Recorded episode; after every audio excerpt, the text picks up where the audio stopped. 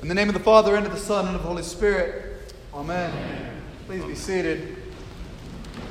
I'll do my best to project today without the microphone. But, uh, some of you, some of you heard this, this uh, testimony uh, at, at the Alpha course. But when I, when I was, I grew up in the church. I went to Sunday school every week and youth group and all the rest. I mean, the church I grew up in.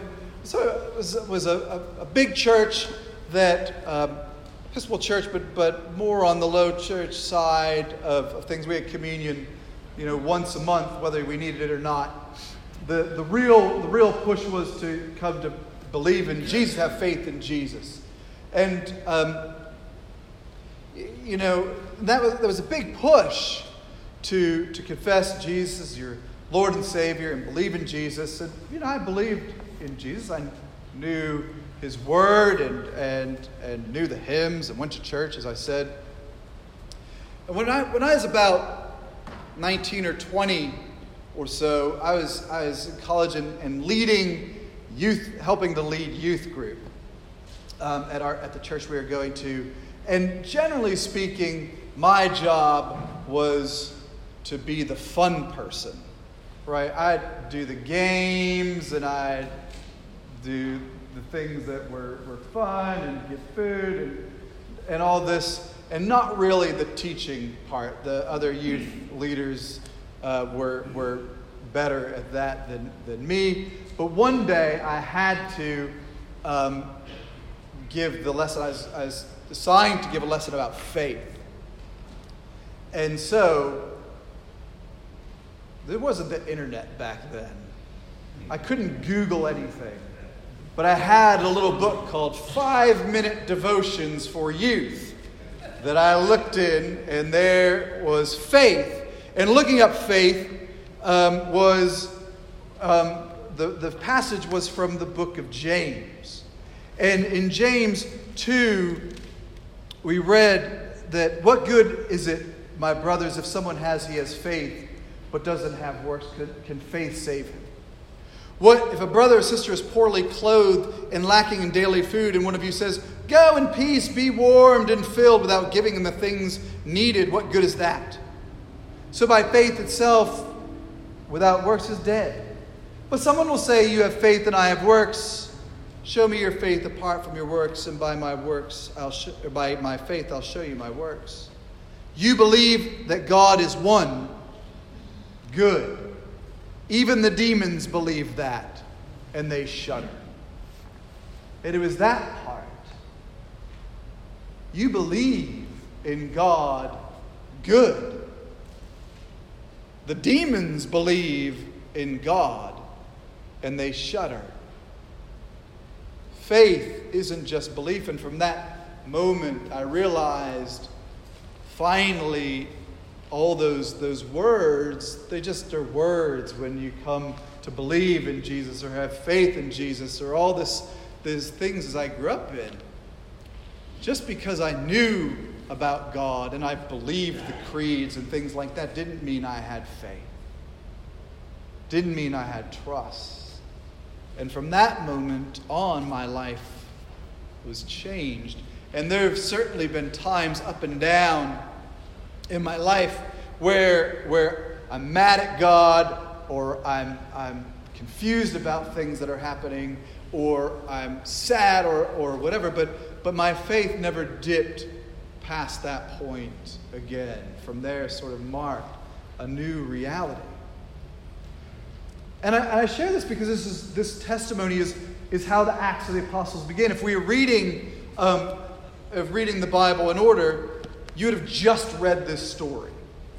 The story about Cornelius and Peter going to Joppa just happened in Acts, Acts chapter 10.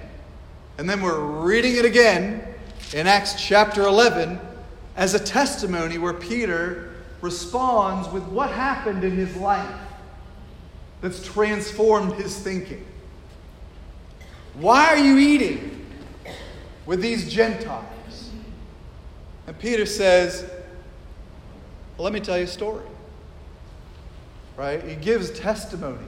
He says, I was just sitting praying, and all of a sudden a vision came with all these unclean animals, and it said, Rise, Peter, kill and eat. And I'm like, God, I don't do that. It's a trick. Right? And so then the vision came again.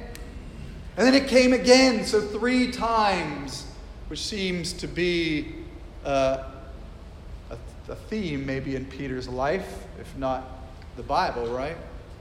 Three times. And then Peter said, Oh, okay. And it was open to, to the message of God that men were going to come and bring him to Cornelius' house, a God fearing centurion. And you're going to proclaim the word of the Lord to these people because they're ready to hear it. And Peter said, And so I went. And these men can testify with me. They're witnesses that this happened. And I was talking and I was giving my sermon, and I was only about a little bit way through the sermon, and all of a sudden the Holy Spirit came and they started, you know, speaking in tongues. The Holy Spirit was, was upon them, and I wasn't done. But I stopped anyway. It's a hard thing for a preacher, right? stopped anyway and baptized them. Who am I to stop what God is doing? And then I remembered he ties it back.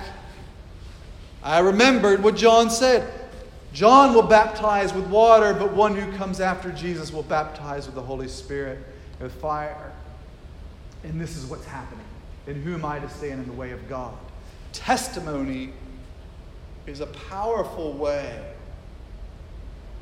an important way, a vital way as we share our stories.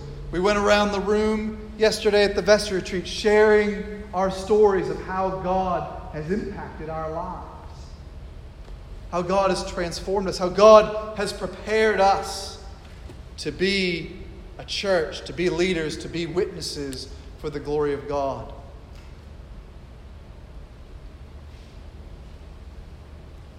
And it's a testimony that leads into of, of, of the gospel as well. Of how we're to respond loving one another as Christ loves us. And this, this gospel is plucked out of, I mean, whatever. We'll just talk about it. The, the lectionary does what the lectionary does, right? So it's very important to remember where we are. This is what's happening is we're at the Last Supper. Thankfully, thankfully, the little gospel book told us. But I just picked up the Bible and started reading it. It said, and when he left, Jesus said, "You're like, he who, right? Like, what's going on?" So what's happening is we're at the Last Supper. Jesus has washed the feet of his disciples, including Judas, and then he says, "One of you is going to betray me." And they all, "Who's that?" Right? And, and not me.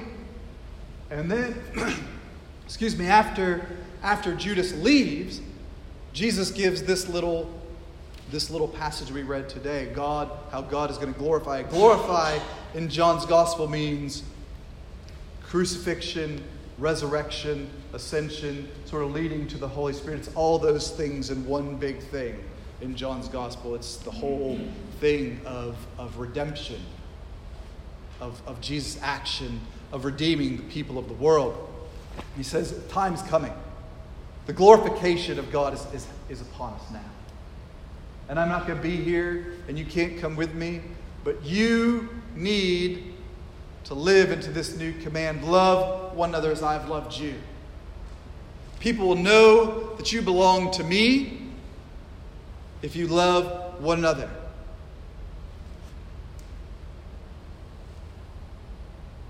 Then he says, One of you is going to deny me. Peter. And Peter says, me. Right? Yes, before the cock crows three times. And so we have in this, this reality of, of, of God's love, of Jesus' love for one another in this passage is what is Jesus' love and what is Jesus' love not? We have betrayal, we have denial. and we have love. Part of what Jesus' love is we don't betray God, we don't deny God. We live in God's love, a grace and mercy. We love one another as Christ loved us. As we've said before when we've come upon this passage, a new command I give you love one another as I've loved you is even a little bit more so than love your neighbor as yourself. Right? Because love your neighbor as yourself, sometimes we don't love each other so much. Like we don't love ourselves even so much. Sometimes we don't think much of ourselves at all. But we know how Jesus loves us. Jesus loves us enough to live, die, be resurrected, ascended, and send forth his Spirit upon us. That's how much Jesus loves us. And that's how we're called to love one another. And as we enter this time of, of discerning mission and vision and where God is, is putting his finger on, on this parish, this congregation, and, and, and how we respond to that. In the midst of all the other words that, that need to get put down, that describe who we are and where God is leading us and what God is doing and who God is calling us to be. Love must be there. For without love, nobody cares and nobody's interested because that's what defines who we belong to. Jesus said, People will know you belong to me if you have love. He doesn't even say, He'll know you belong to me if you have a great worship service and a great organist and a fantastic choir and an amazing acolyte crew and an amazing Eucharistic, you know, chanting and singing in a fancy parish hall with a great kitchen. Those things are all good, but it's not love. Love is what defines us. So as we seek to avoid betrayal and denial of God coming upon us, let us embrace that love. Let us respond to one another in love. And let us give testimony and share with one another how God's love has impacted us, how God's love has transformed us and brought us to where we are today. For it's a nice day out. We could be doing something else. We could be golfing.